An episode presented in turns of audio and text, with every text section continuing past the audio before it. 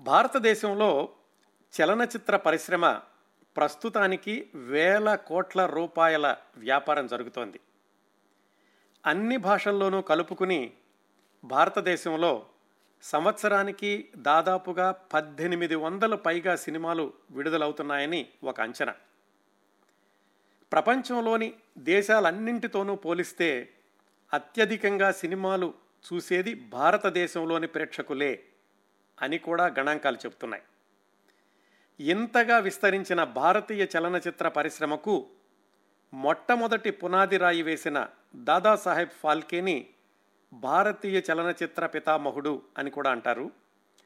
భారతదేశంలో మొట్టమొదటి మూకీ ఫీచర్ ఫిలిం రాజా హరిశ్చంద్రని దాదాసాహెబ్ ఫాల్కే పంతొమ్మిది వందల పదమూడులో విడుదల చేసినప్పుడు భవిష్యత్తులో సినిమా నిర్మాణం ఇన్ని వేల కోట్ల రూపాయల స్థాయికి చేరుతుందని ఎవరు ఊహించి ఉండరు. తెలుగు సినిమా పరిశ్రమ విషయానికి వస్తే తెలుగు చలనచిత్ర పితామహుడు రఘుపతి వెంకయ్య నాయుడు గారు. మొట్టమొదటి తెలుగు మూకీ చిత్రం మూకీ అని మళ్ళీ తెలుగు అనడంలో అర్థం లేదు. ఎందుకంటే మూకీ అంటేనే మాటలు లేనిదని కదా. తెలుగువాడు తీశాడు కాబట్టి తెలుగు మూకీ చిత్రం అనేది పరిపాటిగా జరుగుతోంది. ఆ మొట్టమొదటి మూకీ చిత్రాన్ని తీసినటువంటి తెలుగువాడు రఘుపతి వెంకయ్య నాయుడు గారు పంతొమ్మిది వందల ఇరవై ఒకటిలో భీష్మ ప్రతిజ్ఞ దాన్ని నిర్మించారు. అయితే ఈరోజు విశేషాలు వీళ్ళిద్దరి గురించి కాదండి. వీళ్ళిద్దరికీ మధ్యలో ఇంకొక దార్శనికుడు ధైర్యశాలి ఉన్నాడు. ఆయనే దక్షిణ భారతదేశ చలనచిత్ర పితామహుడు. రఘుపతి వెంకయ్య గారి కంటే మూడు సంవత్సరాల ముందు అంటే పంతొమ్మిది వందల పద్దెనిమిదిలో మూకీ ఫీచర్ ఫిలిం కీచక వధ తీసి విడుదల చేసిన ధైర్యశాలి. దాన్ని మొట్టమొదటి తమిళ మూకీ సినిమా అని పరిపాటిగా అంటుంటాం కానీ నిజానికి అది మూకీ కాబట్టి మళ్ళీ తెలుగు తమిళ అన్న పదం తగిలించాల్సిన అవసరం లేదు. కాకపోతే తమిళుడు తీసినటువంటి మొట్టమొదటి మూకీ చిత్రం దక్షిణ భారతదేశంలో. ఆయన పేరు రంగస్వామి నటరాజ మొదలయార్ ఆర్ నటరాజ మొదలయార్ ఆయన గురించిన విశేషాలు ఈరోజు తెలుసుకోబోతున్నాం. దాదాసాహెబ్ ఫాల్కే మొట్టమొదటి మూకీ చిత్రం తీసినప్పుడు ఆయన వయసు నలభై మూడు సంవత్సరాలు. అలాగే మొట్టమొదటి మూకీ చిత్రం తీసినప్పుడు రఘుపతి వెంకయ్య నాయుడు గారి వయసు నలభై రెండు సంవత్సరాలు. వీళ్ళిద్దరూ కూడా మూకీ సినిమాలు నిర్మించడానికి ముందే వాళ్ళకి కెమెరా ఫిల్ము ప్రాసెసింగు ఇలాంటి వాటితో పరిచయం ఉంది. వెంకయ్య నాయుడు గారు అయితే అప్పటికే ఆయన సినిమా థియేటర్లు కట్టారు అలాగే ఫోటో స్టూడియో ఒకటి ఉండేది. చిన్న చిన్న నాలుగైదు నిమిషాల చిన్న చిన్న సినిమా ముక్కలు కూడా తీశారు అప్పటికే ఆయన. అంటే దాదాసాహెబ్ ఫాల్కేకి రఘుపతి వెంకయ్య నాయుడు గారికి ఈ మూకీ సినిమాలు తీసేటప్పటికీ వాళ్ళకి ఆ సాంకేతికత పూర్తిగా కొత్త కాదు. అదే దక్షిణ భారతదేశ చలనచిత్ర పితామహుడు నటరాజ మొదలయ్యారు విషయానికి వస్తే ఆయన మొట్టమొదటి మూకీ చిత్రం కీచక వధ నిర్మించినప్పుడు ఆయన వయసు మిగతా వాళ్ళతో పోలిస్తే కేవలం ముప్పై మూడు సంవత్సరాలు మాత్రమే. అంతకు ముందు అసలు ఆయనకి సినిమా రంగంతో ఏమాత్రం పరిచయం లేదు. మౌలికంగా ఆయన ఒక వ్యాపారవేత్త. మద్రాసులో మూకీ సినిమా తీయాలి అనేటటువంటి సంకల్పంతో సినీ నిర్మాణంలో ప్రాథమిక పాఠాలు నేర్చుకుని ఆ రంగంలోకి ధైర్యంగా దూకారు. నటరాజ మొదలయ్యారికి ఇంకా చాలా ప్రత్యేకతలు ఉన్నాయి భారతదేశంలో మొట్టమొదటిసారిగా ఇంపోర్టెడ్ కార్లు అమ్మింది ఆయనే. భారతదేశం మొత్తంలో. అలాగే భారతీయుల్ని బ్రిటిష్ వాళ్ళు బానిసలుగా చూస్తున్నటువంటి వంద సంవత్సరాల క్రిందట తన రెండో మూకీ చిత్రం ద్రౌపది వస్త్రాపహరణం. దాంట్లో ఒక బ్రిటిష్ వనితను ద్రౌపది పాత్రకు ఎంపిక చేసి ఆమె వలువలు ఊడదీసే దృశ్యాన్ని చిత్రీకరించడం అంటే ఆ రోజుల్లో అతనికి ఎన్ని గుండెలు ఉండాలో ఆలోచించుకోండి. అతడే నటరాజ మొదలయ్యారు. ఆయనను సన్మానిస్తూ అప్పట్లో తమిళనాడు ముఖ్యమంత్రిగా ఉన్న కరుణానిధి గారు ఈ విషయాన్ని ప్రముఖంగా ప్రస్తావిస్తూ అన్నారు. అలాగా బ్రిటిష్ వనితకు ద్రౌపది పాత్రనిచ్చి ఆమె వలువలు ఊడదీసే దృశ్యాన్ని చిత్రీకరించిన ధైర్యవంతుడైన దక్షిణ భారతీయుడిని గౌరవించే భాగ్యం కలిగినందుకు నేను గర్విస్తున్నాను అన్నాడు ఆయన. దక్షిణ భారతదేశంలో మొట్టమొదటి మూకీ చిత్రాన్ని నిర్మించిన నటరాజ మొదలయ్యార్. పదేళ్ళకు మించి ఆ రంగంలో కొనసాగకపోవడం ఆయన వేసిన బాటలో ఆయనే ఎక్కువ కాలం నడవలేకపోవడం తాను వేసిన పునాదుల మీద రమ్య భవంతులు పైకి లేస్తున్నా తాను కేవలం పక్కన ఉండిపోయి ప్రేక్షకుడిలా మిగిలిపోవడం అదొక విచిత్రం విషాదం కూడా. ఆయన జీవిత విశేషాల్లోకి వెళితే రంగస్వామి నటరాజ మొదలియార్. ఆయన పద్దెనిమిది వందల ఎనభై ఐదు జనవరి ఇరవై ఆరున జన్మించారు. వాళ్ళ స్వస్థలం వెల్లూరు. అదే రాయవెల్లూరు అని కూడా అంటారు దాన్ని. వాళ్ళ నాన్నగారు అక్కడ ఒక ప్రముఖమైనటువంటి పారిశ్రామికవేత్త. నటరాజ మొదలయ్యార్ హై స్కూల్ వరకు మాత్రమే చదువుకున్నారు. హై స్కూల్ చదువు అయిపోగానే మద్రాసు వచ్చారు. ఆయన కూడా వ్యాపారం చేద్దాము అని. మద్రాసు ఎందుకు వచ్చారంటే అక్కడ వాళ్ళ మేనమామ గారు ఉన్నారు. ఎంఆర్ గురుస్వామి మొదలయ్యారని ఆయన మద్రాసులో చాలా ప్రసిద్ధమైనటువంటి డాక్టర్ ఆ రోజుల్లో. వాళ్ళ మేనమామ గారి ఇంటికి వచ్చి వాళ్ళ మేనమామ గారి అబ్బాయి ఎస్ఎం ధర్మలింగం మొదలయ్యార్ అని అతనితో కలిసి వాళ్ళిద్దరూ వాట్సన్ అండ్ కంపెనీ అనే పేరుతోటి సైకిళ్ళ బిజినెస్ పెట్టారు. అంటే సైకిళ్ళు కొన్ని కొన్ని ఇంపోర్ట్ చేసుకోవడం కొన్ని భారతదేశంలోనే తయారు చేయడం వాటిని అమ్మడం ఆ వ్యాపారం పెట్టారు. వాళ్ళు అమ్మినప్పుడట సైకిల్ ఖరీదు ఇరవై ఐదు రూపాయలు. అప్పట్లో సైకిల్ ఉండడం అంటే చాలా లగ్జరీగా భావిస్తూ ఉండేవాళ్ళు. ఇదంతా కూడా పంతొమ్మిది వందల పది ఆ ప్రాంతాల్లో జరిగింది. దాంట్లో ఆయనకి బాగా డబ్బులు వచ్చినాయి. పంతొమ్మిది వందల పదకొండుకి అంటే ఆయనకి ఇరవై ఆరు సంవత్సరాల వయసు వచ్చేటప్పటికే చాలా ధనవంతుడయ్యాడు ఆ వ్యాపారంలో. దాంతో బావా బావమరుదులు ఇద్దరూ కలిసి రోమర్ డాన్ అండ్ కంపెనీ అనేటటువంటి ఒక పరిశ్రమని వాళ్ళు కొన్నారు. అంటే ఒక వాణిజ్యాన్ని వాళ్ళు కొన్నారు. కొని దాని తరఫున విదేశాల నుంచి కార్లు ఇంపోర్ట్ చేసుకుని అమ్మడం అలాగే కార్ల విడిభాగాలు అమ్మడం ఈ వ్యాపారం మొదలుపెట్టారు. ఆ విధంగా మొదలయ్యార్ మొట్టమొదటిసారిగా విదేశీ కార్లు అమ్మిన భారతీయుడు.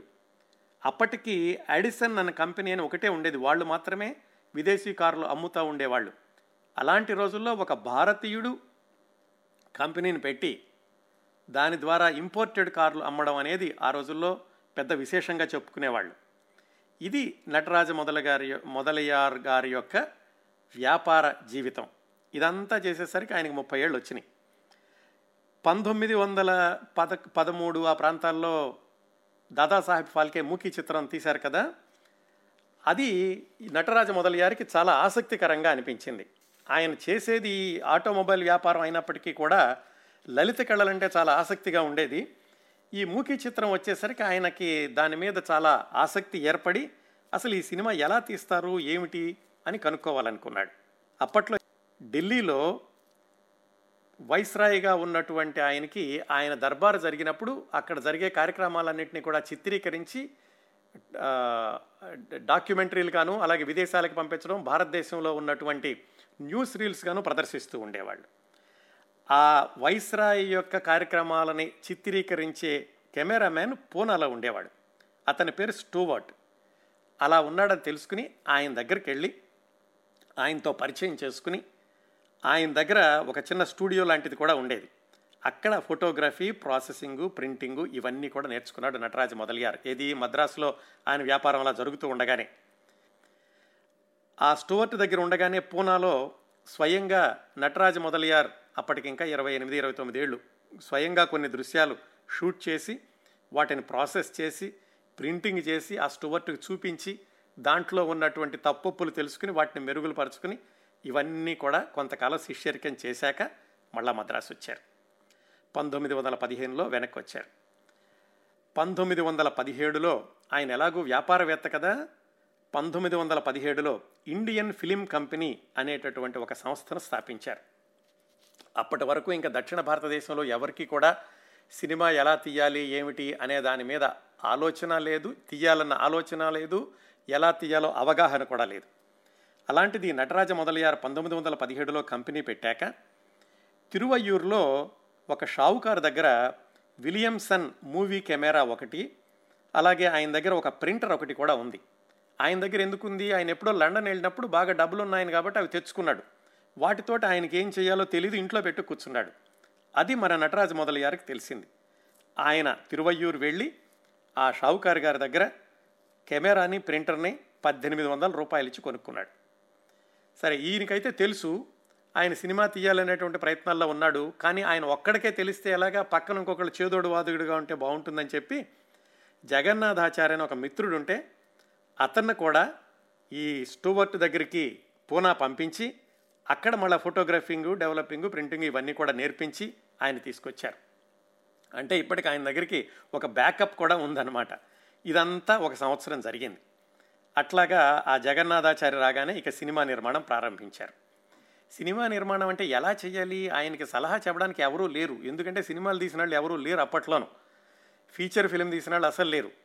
దానికి ముందు సినిమా తీయాలంటే స్టూడియో కావాలి. స్టూడియో అంటే ఏమిటి? ఒక బిల్డింగు లేకపోతే ఒక డేరా లాంటిది ఉండి దాంట్లో కెమెరా పెట్టి తీయాలి. ఇదంతా కూడా నటరాజ మొదలయ్యార్ ఆయన ఆలోచనలో నుంచి వచ్చినటువంటి కార్యక్రమాలు ఇవన్నీ కూడా. మిల్లర్స్ రోడ్లో ఒక బంగాళాన్ని అద్దెకి తీ బంగాళాన్ని అద్దెకి తీసుకుని ఆ కాంపౌండ్లో ఒక పెద్ద షెడ్ వేశారు. ఆ షెడ్డుకి కప్పుగా ఒక తెల్లటి గుడ్డను కప్పారు. అంటే షూటింగ్కి అవసరం అయ్యేటటువంటి సన్లైట్ దాంట్లో నుంచి వస్తుంది. న్యాచురల్ లైటింగ్ ఉంటుందని ఆ సూర్యకాంతిని మాత్రమే వాడుతూ ఉండేవాళ్ళు. ఈ విధంగా మద్రాసులో అనే కాదు దక్షిణ భారతదేశంలోనే మొట్టమొదటి ఫిలిం స్టూడియో ఏర్పడింది. స్టూడియో అంటే అంతే ఒక షెడ్డు దానిపైన ఒక తెల్ల క్లాత్ కట్టడం అదే స్టూడియో అన్నమాట. అదే మొట్టమొదటి స్టూడియో మిల్లర్స్ రోడ్లో నటరాజ మొదలు గారు మొదలుపెట్టారు. స్టూడియో అయితే బాగానే ఉంది కెమెరా ఉంది. దాన్ని ఎలాగ ఆపరేట్ చేయాలో తెలిసిన వాళ్ళు తను తన మిత్రుడు ఇద్దరు ఉన్నారు. ఇంక ఇప్పుడు సినిమా తీయాలంటే కథ కావాలి. కథ కోసం అని చెప్పి అప్పట్లో ఎవరున్నారు? నాటకాలు వేసేవాళ్ళే ఆధారం. పెమ్మల్ సంబంధం మొదలయ్యారని ఆయన స్టేజీ మీద డైరెక్టర్ ఆయన దగ్గరికి వెళ్ళి అడిగాడు. నేను ఇలాగ సినిమా తీద్దాం అనుకుంటున్నాను ఏ కథ అయితే బాగుంటుంది అని. ఆయన చెప్పాడు కీచక వధ అనేటటువంటి కథ ఉంది. అది మేము స్టేజీ మీద వేస్తున్నాము బాగా ఆడుతోంది. కావాలంటే దాన్ని నువ్వు సినిమా తీయి అసలు సినిమా అంటే ఏమిటి ఎలా తీస్తావు అని అడిగాడు ఆయన. సరే నీకు కూడా చూపిస్తానులే అని చెప్పి ఆయన ఆ పెమ్మల్ సంబంధం మొదలయ్యారని కూడా సహాయకుడిగా పెట్టుకుని మొత్తానికి ఆ కీచక వధ అనేటటువంటి సినిమాని తీద్దాం అనుకున్నాడు. చుట్టుపక్కల తెలిసిన వాళ్ళందరూ అన్నారు శుభమా అంటూ నువ్వేదో కొత్త ప్రయోగం చేస్తున్నావు సినిమా అంటున్నావు ఈ కీచక వధ ఏమిటి? ఇందులో వధ అనేటటువంటి పేరు అంత శుభసూచకంగా లేదు అని. కానీ ఎవరి మాటలో వినలేదు. ఆయనకి ఆ కథ మీదే గురి కుదిరి ఆ కథని సినిమాగా తీయాలి. సినిమాగా తీయాలంటే ఏం చేయాలి అసలు ముందు? స్క్రిప్ట్ రాసుకోవాలి. స్క్రిప్ట్ ఎలా రాసుకోవాలి? అది కూడా తెలియదు ఆయనే ఏదో అనుకుని ఆయనకి ఒక న్యాయవాది ఉండేవాడు. ఆయన కూడా స్టేజ్ మీద యాక్టర్గా ఉండేవాడు డైరెక్టర్గా కూడా ఉండేవాడు రంగ వడివేలు అని. ఆయన్ని తీసుకున్నాడు. ఆయన స్క్రిప్ట్ రాసి పెడతాను అన్నాడు. ఆయనకు ఒక అసిస్టెంట్ తిరు వెంకటస్వామిని ఆయన్ని కూడా తీసుకున్నారు. వీళ్ళిద్దరూ స్క్రిప్ట్ రాయాలి. స్క్రిప్ట్ అంటే సంభాషణలు ఏమో రాయాల్సిన పని లేదు. ఎందుకంటే వాళ్ళు ఎవరు మాట్లాడరు కాబట్టి మూకీ సినిమా కాబట్టి. కాకపోతే ఏ దృశ్యం తర్వాత ఏ దృశ్యం రావాలి? ఏ దృశ్యంలో ఎవరు ఎటు నుంచోవాలి? ఎవరు ఎలాంటి హావభావాలు చూపించాలి? ఇలాంటిదే స్క్రిప్ట్ అంటేను. అది ఆ రంగవడివేలు తిరు అన్న వాళ్ళిద్దరూ కూడా రాశారు.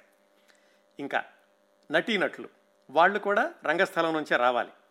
రాజు మొదలయ్యారని అతన్ని కీచకుడి పాత్రకి తీసుకున్నారు. జీవరత్నం అని ఆమె మహిళా నటీమణి ఆవిడ్ని కూడా సైరంధ్రి పాత్రకి తీసుకున్నారు.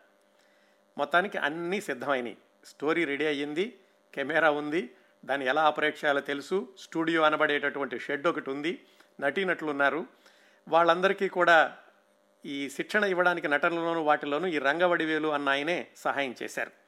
సినిమా షూటింగ్ ప్రారంభించారు. ఎక్కువగా అవుట్డోర్లోనే తీశారు. నటరాజు మొదలయ్యారే ఇక నిర్మాత అనుకోండి డైరెక్టర్ అనుకోండి ఫోటోగ్రఫీ ప్రాసెసింగ్ ప్రింటింగ్ అన్నీ కూడా ఆయనే. మరి ఈ నటీనటులకి మేకప్ ఎలా వేయాలి? వాళ్ళు వేదిక మీద అయితే ఏదో వేసుకుంటున్నారు. మరి సినిమాలో చూపించేటప్పుడు ప్రజల ముందుకు వెళ్ళేటప్పుడు ఏదో ఒక ప్రామాణికత ఉండాలి కదా? అందుకని ఈ నటరాజు మొదలయ్యారు రవివర్మ వేసినటువంటి బొమ్మల్ని చూసి వాటిలాగా ఈ నటీనటులకి మేకప్ చేయడము అలాగే నేపథ్యంలో ఉన్నటువంటి ఆ కళాదర్శకుడిలాగా అలాంటివన్నీ పెట్టడము కూడా నటరాజ్ మొదలయ్యారు గారి గారు చూసుకున్నారు.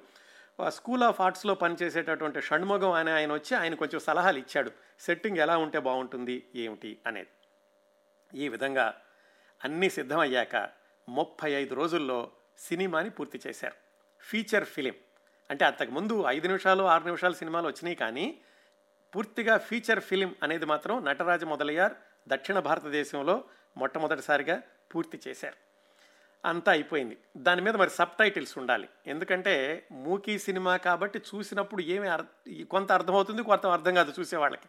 మొట్టమొదటిగా అన్ని ప్రయోగాలే. దానికి సబ్ టైటిల్స్ కోసం అని చెప్పి తమిళంలోనూ హిందీలోనూ ఎలాగా రాయాలి అని ఎవరితో రాయిద్దామని ఆలోచించారు ఆయన. తమిళంలో రాయడానికి వాళ్ళ మేనమామే డాక్టర్ గురుస్వామి మొదలయ్యారని డాక్టరు ఆయన వల్లే ఈయన మద్రాసు వచ్చాడనుకున్నాం కదా ఆయన రాసి పెడతానన్నారు. హిందీలో రాయడానికి ఒక పద్దెనిమిది సంవత్సరాల కుర్రాన్ని తీసుకున్నారు. ఆయనే మహాత్మా గాంధీ కొడుకు దేవదాస్ గాంధీ. మరి ఆయన ఆ సమయంలో మద్రాసులో ఎందుకున్నారో తెలియదు కానీ మహాత్మా గాంధీ కూడా సుమారుగా ఆ రోజుల్లోనే దక్షిణాఫ్రికా నుంచి భారతదేశానికి వచ్చి స్వాతంత్ర్య పోరాటం ఇలాంటివన్నీ మొదలు పెడుతున్నారు బహుశా చదువుకోవడానికి వచ్చారో ఏమో ఈ దేవదాస్ గాంధీ తోటి పరిచయం అయ్యి ఆయనతోటి హిందీలో సబ్ టైటిల్స్ రాయించాడు ఆ, నటరాజు మొదలయ్యారు తన కీచక వధకి. ఐదు నెలలు పట్టింది ముప్పై ఐదు వేల రూపాయల బడ్జెట్. అది ఎక్కువ తక్కువ కూడా తెలియదు ఎందుకంటే మొట్టమొదటిసారి తీయడం కాబట్టి. ఈ ముప్పై ఐదు వేలు ఏమిటి? ఆయన కెమెరా ప్రింటరు స్టూడియో నటీనటులకు ఇచ్చినటువంటి కిరాయిలు అలాగే రా ఫిలిము సెట్ ఖర్చులు ఇవన్నీ కలిపి అన్నీ పూర్తి చేసి పంతొమ్మిది వందల పద్దెనిమిదవ సంవత్సరంలో మద్రాసులోని ఎలిఫిన్స్టన్ టాకీస్లో ఆ సినిమాని విడుదల చేశారు. ప్రజలందరికీ కూడా విపరీతమైన ఆశ్చర్యం. బొమ్మలు కదులుతున్నాయి. ఇందులో కీచకుడు ద్రౌపది వీళ్ళందరూ కూడా వెండి తెర మీద కదులుతూ కనిపిస్తున్నారు. పక్కన ఎవరో ఉండి కొంచెం కామెంటరీ చెప్తున్నారు. కింద అక్షరాలు వస్తున్నాయి. వాళ్ళకి చాలా విచిత్రంగా అనిపించింది. రోజు రెండు ఆటలు శనివారం ఆదివారం మ్యాట్ని ఆ విధంగా రెండు వారాలు ఆ సినిమా ఆడింది. అది మద్రాసులోనే కాకుండా రంగూన్ కరాచీ నగరాలకు కూడా తీసుకెళ్ళి ప్రదర్శింపచేశారు నటరాజు మొదలయ్యారు వీటన్నింటి మూలాన ముప్పై ఐదు వేలు ఆయన పెట్టుబడి పెడితే యాభై వేల రూపాయలు వసూలు వచ్చింది. లాభం వచ్చింది కదా దాంతో ఆయనకి మహా ఉత్సాహం వచ్చి వెంటనే రెండో సినిమా ప్రారంభించారు అదే ద్రౌపది వస్త్రాపహరణం. మొదటి సినిమాకైతే అందులో పాత్ర వేయడానికి మహిళా నటీమణి దొరికారు కానీ ఈ రెండో సినిమా ద్రౌపది వస్త్రాపహరణం అంటే చీరలు లాగడం ఇలాంటివన్నీ ఉంటాయని చెప్పి ఎవరూ కూడా నటించడానికి ముందుకు రాలేదు. దాంతో ఆయన వైలెట్ బేరీ అని ఒక బ్రిటిష్ వనితను ఒప్పించారు. ఆమెకు తమిళం రాదు. ఆయన పక్కన నటించేటువంటి దుశ్శాసనుడికి ఇంగ్లీష్ రాదు. అందుకని ఇంగ్లీష్ తెలిసినటువంటి దొరస్వామి పెళ్ళైన ఆయన తీసుకుని ఆయన వాళ్ళిద్దరికీ కూడా ఎలా నటించాలో సీన్ ఏమిటో ఎక్స్ప్లెయిన్ చేస్తూ ఉండేవాడు. మొదటి సినిమా కంటే కాస్త ఖర్చు తక్కువలోనే చేయగలిగారు. ఎందుకంటే మొదటి సినిమా అంటే ప్రయోగాత్మకం ఏమీ తెలియదు ఎప్పుడు ఎంత అవుతుందో ఏం చేయాలో. అందులో అనుభవంతో తక్కువ ఖర్చుతోటే ఈ రెండో సినిమా నిర్మించారు. దానికి డెబ్భై ఐదు వేల రూపాయలు వచ్చింది. చాలా ఎక్కువ వసూళ్ళు. పంతొమ్మిది వందల పంతొమ్మిదిలో ఆ సినిమాని విడుదల చేశారు. ఆ తర్వాత వరుసనే లవకుశ అని ఒక సినిమా నిర్మించారు. అలాగే రుక్మిణి సత్యభామ అని నాలుగో సినిమా. దాంట్లో జానకి అనేటటువంటి బ్రాహ్మణ యువతితోటి రుక్మిణి పాత్ర వేయించారు. అది కూడా సంచలనమే. మూకీ సినిమాలో మొట్టమొదటిసారిగా ఒక గౌరవప్రదమైన కుటుంబం నుంచి వచ్చినటువంటి యువతి నటించడం అనేది. ఐదో సినిమా మార్కండేయ అలాగే మైరావణ అని ఇంకో సినిమా కూడా తీశారు. మొత్తానికి ఆరు సినిమాలు తీశారు. అది సంవత్సరాలతో పోల్చుకుంటే కనుక తొమ్మిది సంవత్సరాలు పది సంవత్సరాలు గడిచింది. అన్నీ కూడా మూకీ సినిమాలే. వేరే చెప్పుకోవాల్సిన అవసరం లేదు అన్ని పౌరాణికాలే. సగటున వాటి పొడవు ఏడు వేల అడుగులు ఉండేది. మొత్తంగా చూసుకుంటే కనుక సరాసరిన ఒక్కొక్క దాన్ని నిర్మించడానికి పదిహేను పదిహేను వేల రూపాయలు అయ్యేది. రెండు మూడు సినిమాలు అనుకున్నప్పుడు ఆయన ఒకే సెట్ని కొద్దిగా మార్పులు చేసి రెండు సినిమాలకి కావాల్సినట్టుగా ఆయన షూటింగ్ చేస్తూ ఉండేవాళ్ళట. ఇదంతా కూడా పంతొమ్మిది వందల ఇరవై ఎనిమిది ఇరవై తొమ్మిది వరకు ఆయన చేశారు. అక్కడ ఆయనకు ఒక పెద్ద దెబ్బ తగిలింది. ఏం జరిగిందో తెలియదు కానీ అప్పటి వరకు ఆయనతో భాగస్వాములుగా ఉన్నటువంటి వ్యాపారస్తులు కొంతమంది ఆయనతో విభేదించి వెళ్ళిపోవడమే కాకుండా ఆయన కట్టుకున్నటువంటి ఈ చిన్న స్టూడియో అది కూడా అగ్ని ప్రమాదానికి లోనవ్వడం వాళ్ళ అబ్బాయి ఆ అగ్ని ప్రమాదంలోనో లేకపోతే తర్వాత చనిపోవడం జరిగింది. ఈ మూడు పెద్ద దెబ్బలు భాగస్తులతోటి విభేదాలు రావడం స్టూడియో కాలిపోవడం వాళ్ళ అబ్బాయి చనిపోవడం దీంతో పంతొమ్మిది వందల ఇరవై తొమ్మిది తర్వాత నటరాజ మొదలయ్యారు. పూర్తిగా సినిమా రంగానికి దూరం అయ్యారు. ఇంకా ఆయన చిట్ట చివరి మూకీ సినిమా తీసేటప్పటికి టాకీ సినిమాలు ప్రారంభం కాలేదు. నిజానికి మరి మొట్టమొదటి మూకీ సినిమా తీసే ధైర్యం ఉన్నటువంటి వ్యక్తి మొట్టమొదటి టాకీ సినిమా కూడా తీసి ఉండాలి. కానీ దురదృష్టవశాత్తు ఆయన మొట్టమొదటి టాకీ సినిమా దక్షిణ భారతదేశంలో రావడానికి రెండు మూడు సంవత్సరాల ముందే ఈ చిత్రరంగం నుంచి పూర్తిగా విరమించారు. ఆ తర్వాత ఆయన పంతొమ్మిది వందల డెబ్భై వరకు డెబ్భై ఒకటి వరకు కూడా ఆయన జీవించి ఉన్నారు. విచిత్రం ఏమిటంటే పంతొమ్మిది వందల డెబ్భై ఒకటి ఫిబ్రవరిలో ఆయన విజయ చిత్ర అనేటటువంటి పత్రికకు ఇంటర్వ్యూ ఇస్తూ ఇప్పుడు మీకు చెప్పిన విశేషాలన్నీ చెప్పారు ఆయన. ఆ ఇంటర్వ్యూ ఇచ్చాక ఆ పత్రిక విడుదలైనటువంటి వారం రోజుల్లోనే ఆయన మరణించారు. వి- చాలా విచిత్రం ఏమిటంటే అంత ధైర్యం చేసి మొట్టమొదటగా సినిమా తీసి ఒక పదేళ్ళు దానిలో కొనసాగినటువంటి వ్యక్తి ఆ తర్వాత నలభై సంవత్సరాల పాటు చిత్ర పరిశ్రమకు ఏమాత్రం సంబంధం లేని వాడిగా పక్కనే ఉండిపోవడం ఆయన మరణించే సమయానికి భారీ చిత్రాలు వేలాది రూపాయలు బహుశా లక్ష రూపాయల బడ్జెట్ కూడా సినిమాలు వచ్చి ఉండాలి అప్పటికి. అవన్నీ కూడా చూస్తూ ఆయన కేవలం మౌనంగా ఉండిపోయారు. ఇంటర్వ్యూ ఇచ్చినప్పుడు ఆయన పాత రోజులను గుర్తు చేసుకుంటూ చెప్పారు నేను నెల జీతాలు ఇచ్చేవాడిని యాభైకి తక్కువ కాకుండా నూట యాభైకి మించకుండా ఇచ్చేవాడిని నటీలంద నటీనటులందరూ కూడా రిక్షాల్లోనే వస్తూ ఉండేవాళ్ళు వాళ్ళకి పూర్తిగా అభ్యాసం ఇచ్చాకే రిహార్సల్స్ చేశాకే సినిమా తీసేవాడిని. నిజానికి టాకీ సినిమాలు తీయడం కంటే మూకీ సినిమాలు తీయడం కష్టం. ఎందుకంటే సంభాషణలు ఉండవు కాబట్టి అంతా కూడా వాళ్ళు హావభావాల్లోనే చూపించాలి. ఇవన్నీ చేశాను. ఇప్పుడు ఏవో చాలా సినిమాలు వస్తాయి అంటున్నారు. టెక్నిక్లు కూడా బాగా పెరిగిపోయింది. నేనైతే గత పది పది పది ఇరవై సంవత్సరాలు నేనేం సినిమా చూడలేదు అని ఆయన మరణించడానికి ముందు విజయ్ చిత్ర పత్రికకు ఇచ్చినటువంటి ఇంటర్వ్యూలో చెప్పారు. మరి ఆ నలభై సంవత్సరాలు ఏం చేశారు? సినిమా రంగం నుంచి విరమించాక మరిన్ని దెబ్బలు తిన్నారు కదా? అలాంటి సమాచారం ఏమీ మనకి లభ్యం కావడం లేదు. అలాగే నటరాజ మొదలయ్యార్ దక్షిణ భారతదేశంలోనే మొట్టమొదటి మూకీ చిత్రం నిర్మించిన వ్యక్తి అని ఎంతమంది గుర్తుపెట్టుకున్నారో కూడా సందేహమే. ఏమైనా కానీ మొట్టమొదటిసారిగా మొదటి అడుగు వేసి ధైర్యంగా అన్నీ తాను సొంతంగా నేర్చుకుని మొట్టమొదటి మూకీ సినిమాని నిర్మించిన నట నట నటరాజ మొదలయ్యార్ ఆయన యొక్క ధైర్యాన్ని మెచ్చుకోకుండా ఉండలేం. దక్షిణ భారతదేశ చలనచిత్ర పరిశ్రమ గురించి వ్రాయాల్సి వచ్చినప్పుడు మొట్టమొదటిసారిగా పేర్కొనవలసిన వ్యక్తి నటరాజ మొదలయ్యార్.